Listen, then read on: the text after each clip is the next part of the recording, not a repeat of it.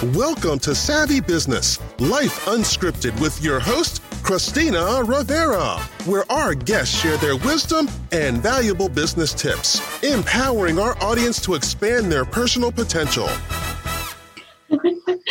Hi, Brian and Gabrielle Bosché. Welcome to Savvy Broadcasting Life Unscripted. I'm so grateful to have you both here today. You're going to talk about your new book, The Purpose Factor Extreme Clarity for Why You're Here and What to Do About It. Uh, very important. A, lo- a big topic that gets brought up a lot on Savvy is how do I discover my purpose, bring it out to the public, all my gifts and talents, and you're here to share that with them. But before we go there, you're a wonderful working couple, which we don't get to see a lot of people working together and thriving together. Share with us how you came to creating your company and working together. How did that all come about?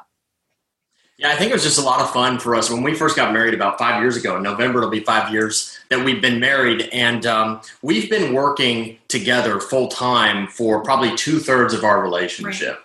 You know, we started to see that our, our individual purpose, each of our individual purposes, and our collective purpose had so many overlaps. So about three years ago, we decided to combine our efforts and our skills and what we were doing for individuals and companies and put it all under one roof.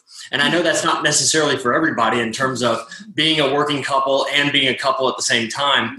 Um, but it's been an amazing ride. And for us, it kind of means a lot that now we get to work 24 7 together to transform a lot of lives and transform a lot of leaders' lives and, and get to do that kind of traveling around the country and around the world. Yeah, That's and I think we've learned so much too, just not only as a couple, but as business partners as well, where you get to see that other person really thriving and kind of being in their place. You're, you know, each other's cheerleaders, each other's accountability partners, and mm-hmm. each other's uh, partners. Not only when you're when you're in a business that's beyond just an exchange or transaction, just making money, but you know your business is making a difference. Mm-hmm. I think that's some of the most powerful business partnerships you could possibly be a part of. Is the business partnership that's changing the world.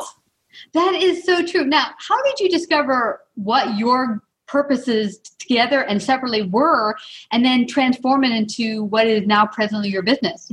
Yeah, I mean, individually, I think we had our own journeys of discovering purpose. I'll share mine, Gabrielle can share hers. But about seven years ago, I was broke, divorced. Uh, I was divorced in the same month that I got laid off from my dream job. I was a former national journalist covering government corruption and terrorism. And I also had this undealt with childhood sexual trauma that happened to me around the age of seven or eight years old.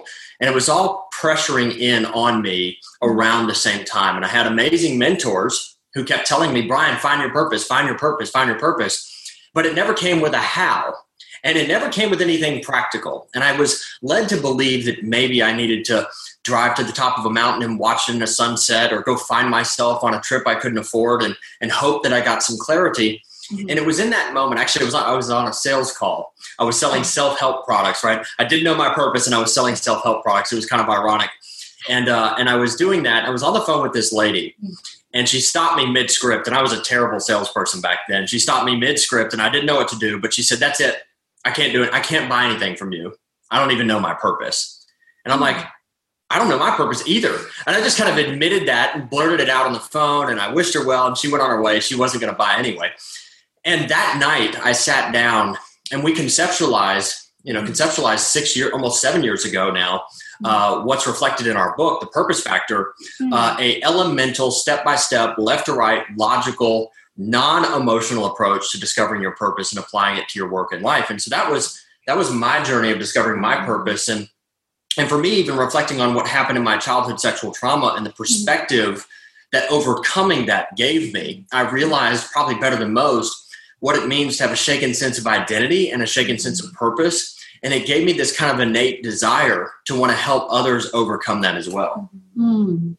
Yeah, and mine was mine was very very different in that I had kind of checked off all the to do and and should do boxes of doing the undergrad, going to going and getting a good job in the government, then going back to grad school and being kind of part of this arms race of education, feeling like if I had more certifications or if I had more um, people kind of outside of my own organization acknowledging acknowledge, acknowledging my achievements, I was somehow going to be more successful and find my purpose. But it, that certainly wasn't wasn't the case. And so I had kind of a similar situation with Brian in that my mentors kept saying, find your purpose, but no one told me how. And so Brian and I kind of came together at this time in our lives where we both knew that purpose was important, but it almost become a platitude that it didn't really mean anything. And so we kind of came together as, as kind of researchers and said, if something so important is out there and everyone says we need to find it, is there a process to find it?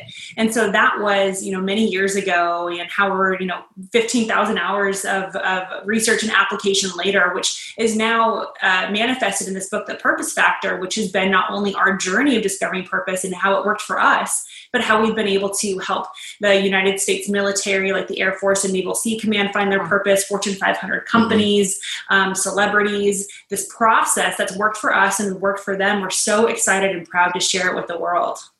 Wow, that that is so amazing. And what I get from both of you, though, you mentioned something interesting, Gabrielle, is that so many people say, "Well, it's kind of a platitude." You hear, "Oh, find your purpose, find your purpose," but then it just gets swept under the rug. What is my purpose? I need to pay rent now, you know, eh, or I, I need to keep this job because I need to get food on the table. And, and you get you just let it go, and then years go by, and you're like, "What am I doing on this planet? Is this is this it? I mean, I just go to a job, eat, and then finally die is that it and, yeah. and you don't want that to be your all on this planet and i think probably the sad thing you can probably imagine is the very last day on this planet you're laying there going well that's it i never accomplished anything and, and you don't want that to be mm-hmm. Yeah, and I think there's such a misunderstanding around mm-hmm. purpose. And I think there there are really four different myths out there, but one of the the the biggest myths out there that purpose is your passion.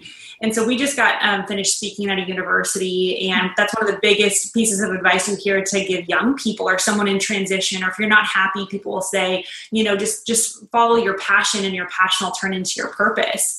Um, but the Oxford Dictionary of Passion is actually a barely controllable emotion which is a fascinating definition because if you look at if you look at you know some of the things in your life you're, you're thinking to yourself oh my gosh why would you, why would you choose a lifetime direction or like a direction that you're going to go for a decade or 5 years or 7 years you know on the basis of a barely controllable emotion well what's the barely controllable emotion for yeah.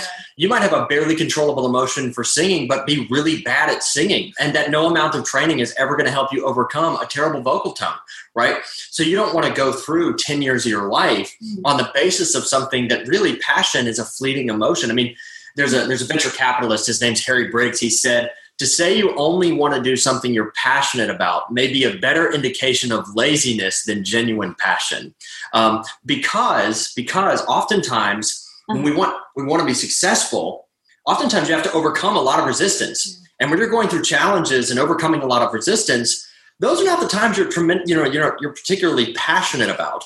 And, and so I think passion is a rough starting point for a lot of people because I think also the truth is when you're starting something new and you're having to learn the ropes and you're trying to figure out how to transform others' lives with what you do, passion doesn't always exist at the beginning. Passion grows over time as you grow, as your skills grow, as your impact grows. And sometimes passion is right about at zero when you start something new. And I think that that's why it can be a very either misleading or rough starting point. Wow, I, I li- really like you pointing that out. It's interesting. I've heard it so often how to create your passion, get to your passion. Mm-hmm. And I've al- almost seen it myself as synonymous with discovering what you're here to do, your purpose. And, right. it's interesting. This purpose I do now, which is interviewing folks, um, was not was a real big fear of mine and something my mentor pushed me to do to push out my other business at the time and to get it out there and get the word out and whatever. And and then over time, I just realized, wow, I'm kind of good at this and I really really enjoy it. But yeah. then even so, what with all things in your business, it's not always fun. All the bits you got to do to build that one thing, whatever it is. Let's say you like to go out and do speaking, but you're going to have to market that speaking. You have to go out and sell right. that speaking. And you might not like those other bits and you might not be passionate about it, but those are necessary parts in order to have a thriving business. Yeah, and I, I want to reframe the word passion for folks because uh, a, a version of passion is part of your purpose. And there are four elements to your purpose, but but passion is part of it but we like to reframe and recast the definition of passion so passion dictionary oxford barely controllable emotion we like to describe it as pull passion, which is the problem in the world that you want to be a part of solving, right? Thinking about your passion as a problem in the world that you can serve as a solution to mm-hmm. is a little bit more practical and a little bit more tactical in terms of what it means to find fulfillment. Because and I think a lot of people lack a definition for purpose when it comes to applying it to their life. But purpose is simply this purpose is what you have inside of you to help others. And then the other thing that people are seeking is fulfillment. Well, fulfillment is simply the result of helping others with your purpose. Mm-hmm. And so we recast pull, we recast passion as pull passion because you know sometimes you might have a hard time going to sleep at night because there's some problem or injustice in the world that bothers you. Or maybe there's some kind of problem in the world that you want to create a solution for that just fires you up in the morning. Mm-hmm. That's how we want you to think about passion as a mm-hmm. problem, as something that you can use your life to mm-hmm. contribute to solving that's mm-hmm. that's a better focus in terms of passion because yeah, that's every single business whether you are a solopreneur whether you're a, a ceo whether you're a consultant or a coach everything in the marketplace is about solving problems and I think that's what's so powerful is really seeing yourself in the marketplace, whether you're an employee or an employer, you're a problem solver. Mm-hmm. And I think that's really the power of putting purpose to work is really seeing, okay, what's this purpose inside of me? As Brian said, uh, what you have inside of you to help other people. Mm-hmm. That should be what do I have inside of me to help other people by solving a problem. And that's really such a powerful starting point if you're looking for a career transition, if you're considering, should I start my business? Should I grow mm-hmm. my business? Should I reconfigure my career and transition, everything I think really starts from that foundation of finding your purpose and finding the problem in the world you want to solve. Got Brian and Gabriel, I have to just say I love that you you went here because it's interesting. When I was first starting my business, and I just took what I was doing for 20 years in corporate. Not something I super love, but I got to do it well over a lot of practice. But you know, so I started it, and I was you know having problems with starting it as a business. And so my mentor said, "Well, what are you good at? What do you just love to do? You just can't wait to get up and do it. And you take it for granted. Maybe you just do and you don't even realize you do it. Maybe you cut people's hair all the time. Oh, please cut my hair. It's awesome. And so she said that. And I, I said, I don't know. So I just started asking people around me, what do you see me do all the time that I do good, that, you know, that you like and, and I don't, maybe we don't pay attention to it. And everyone said, well, you're really good at telling stories and uh, I love talking to you. I was like, okay, that doesn't help me. That's not business. And you know, and so, how do I get paid for this? Till uh, you know, a couple years later, this started. Um, so, but it's funny that they'll get started, and you might start getting things that don't make sense. That this couldn't possibly be a business, or I can't possibly take this into the world to help people. How could drawing pictures help people? Um, but that's not true. There's a way in which your gifts and talents and strength can be a great asset to the world, and maybe it just doesn't explode out to you in a way to do that, but it, it definitely can. Yeah. Yeah. And I think too that we get wrapped up in our, our purpose being a position yeah. or a job or role. Well, if your goal when you were 16 years old was to play in the NFL, what if you neither make it to the NFL or if you do, what if you get cut one year in? Does that mean your life is over? Does that mean you don't have a purpose? So we oftentimes incorrectly wrap our purpose into this idealized position that we could have. But what happens when it doesn't work out? But purpose is vocation agnostic. That's not, purpose is not a position. Purpose is a collection of things that you have inside of you to help others. Mm-hmm. And what your job or your entrepreneurship uh, offers you is a platform to live out that purpose mm-hmm. to help others. Now, it's it's ideal to find a job and a position that is in a very close alignment to your purpose and the collection of things that you have, but to not equate that position or that job with your purpose because if it doesn't work out, or if you get let go, or in my case, get laid off, you might feel that your life is over. I mean, we've I talked to multiple professional athletes who are really dealing with this issue of, hmm. okay, my NFL career is over. Now what? Right? Because they thought that that was their purpose, and they're having a really hard time integrating back into the the, the, the normal private hmm. sector, as most people would consider it. Uh, and, and it's because we incorrectly wrapped our position into uh, or our purpose into a position. Rather mm-hmm. than really seeing that position as a platform to use your purpose. Yeah. So whether you're in transition voluntarily or you're in transition involuntarily, maybe your your position was eliminated. Particularly during COVID, we have so many folks we're helping because they're saying, "I my I thought my purpose was to either provide for my family through this career or to help this company. And now I feel really no purpose at all because I don't have that employment. Really recognizing whether you're a stay at home mom, a student, someone in transition, starting your company, or an astronaut, everything you do is a platform to use your purpose. And I think when you change that mentality, it's so freeing and empowering and really taking ownership back and realizing you've had permission to use your purpose all along. Wow. And I love this re defining of it because now you're not just stuck in a small square that this is the only place my purpose can be used. It, this is only one platform there's many others. Uh, one friend of mine who's a pilot uh, you know with everything going on with covid a lot of pilots are being laid off. And she said a lot of her pilot friends are feeling like they just want to end their life because their identity is wrapped in this job being their purpose but their only identity to live it out yeah, yeah, that's exactly right. And those skills that you have, I love that you talked about, Christina, you being able to go back and say, what am I good at? Because that's really what's so powerful about purpose. A lot of times people come to us and say, well, I think my purpose is to start this nonprofit or move to Africa and start digging wells and do these things. And, and which are, it's a powerful mission, but it may not be aligned with their purpose because they don't necessarily have the skills to do it or the experience, or maybe that's not quite as Brian said the problem in the world that they want to solve. Yeah. And so, looking at how do you redeem the skills, the abilities that you've built up throughout your time, mm-hmm. we talk about all the time. There's really no waste in the purpose economy. Every experience, every letdown, every failure, every regret, by the way, has been used can be converted into wisdom or perspective you know, to for the furtherance of your purpose and help your people. Yeah, and that's one of the the core things when we help entrepreneurs. I started my first business when I was 24. I think Brian, you were about 25. I yep. think when you started yep. your first business. And it's funny having so many entrepreneurs come to us and they oftentimes ask for advice. What kind of business should I start? one of the core places to start is what problem have you solved for yourself that you can solve for others? It's what problem have you solved for yourself that you can solve for others? And it's such a great um, ability for you to be able to start tinkering mm-hmm. with that, really recognizing, again, I'm a problem solver mm-hmm. and using that purpose inside of you to solve problems for others. Wow, this is amazing. And you know, this recalls for me many years ago, Brian and Gabriel. There was a guy that came to me and said, I had a disability that I learned to work through and actually explode myself into the world where I could actually give to people. Now he's a coach, yeah. and he said, I want to work with people who have the same disability. But I feel like I'll be limiting myself because there's only XYZ amount of people who have this disability. I said, Are you kidding me? That's 1%. It's like 300,000. Uh, I think that's a, a big pool. But yeah.